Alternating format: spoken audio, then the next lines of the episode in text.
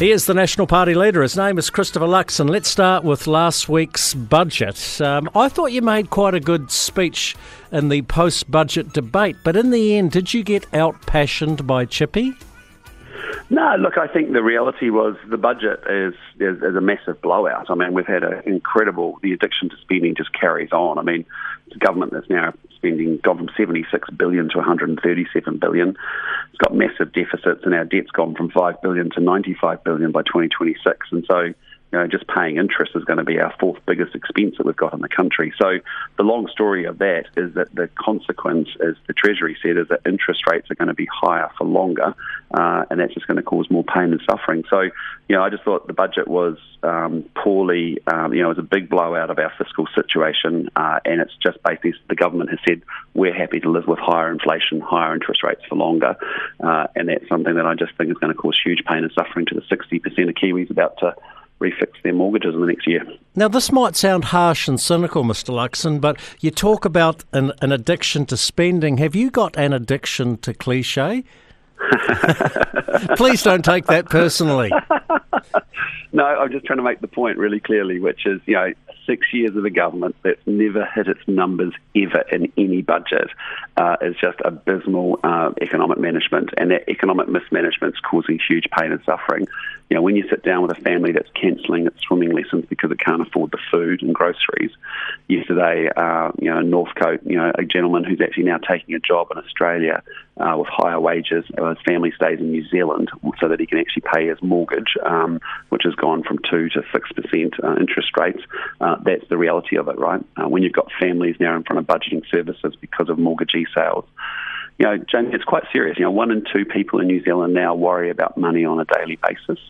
You know, we have 430,000 Kiwis that are behind with their debts and we have already 20,000 families behind with their mortgages, you know, risk losing their homes. So, you know, the reality is good economic management matters, and that's what drives to better, you know, afford, you know, we can afford and deliver better services. You're talking about interest rates uh, staying higher for longer. What are you picking for Wednesday with the OCR?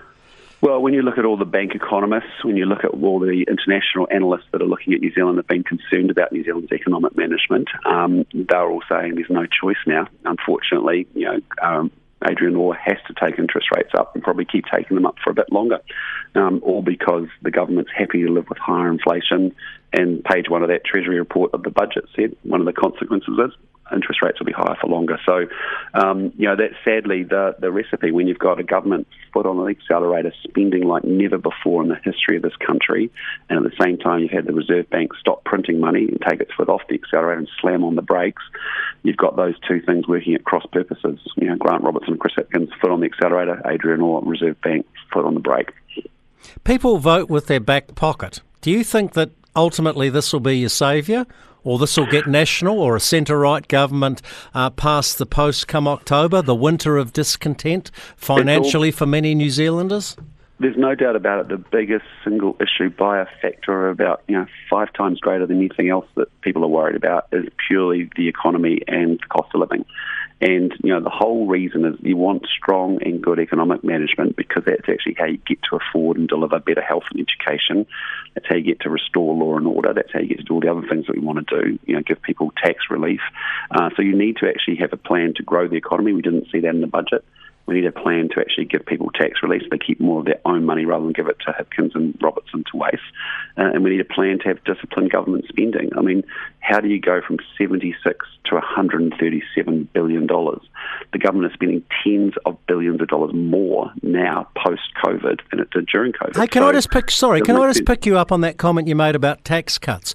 Surely, even though it's probably the right thing to do, it's politically unpalatable to go into the election offering tax cuts. Do you think it'll come back and bite you in the bum?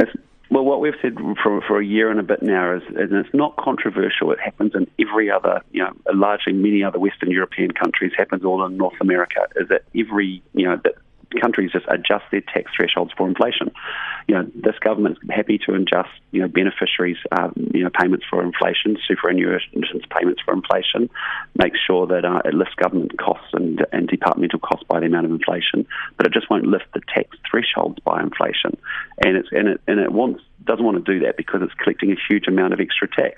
It's collecting $100 million in extra tax uh, each and every day in New Zealand than what it used to, and that's $17,500 per household.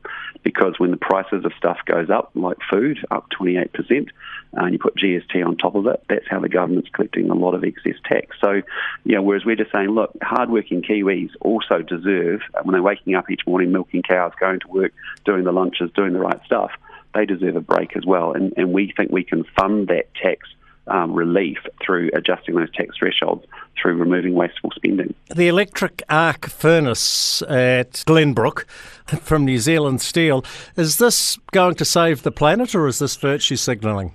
Well, it is again, the government's got its priorities all wrong. There was no room in the budget for tax relief for hardworking Kiwis last week, struggling with the cost of living. But now you're going to take their money, their taxes, and you're gifting it to a very large, profitable foreign multinational company uh, and giving them $140 million as a lovely gift.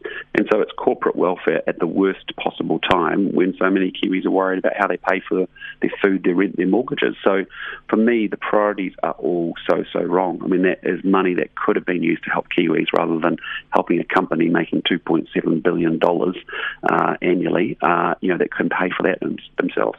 Christopher Luxon, thanks for your time on the country. We'll catch you in a couple of weeks' time after you've been down to the metropolis of Gore for Tussock Country, the country music festival. So You'll be like a pig in muck down there. Oh, I'm looking forward to it. I'm going down, I think, Saturday, 3rd of June, 11 o'clock, and um, just looking forward to being there. And, uh, you know, I'm a big fan of country music, so I'm just really keen to see what the, the New Zealand music scene looks like in that world. So it'll be great. It'll be fun. Looking forward to it. We will catch you then. Thanks for your time.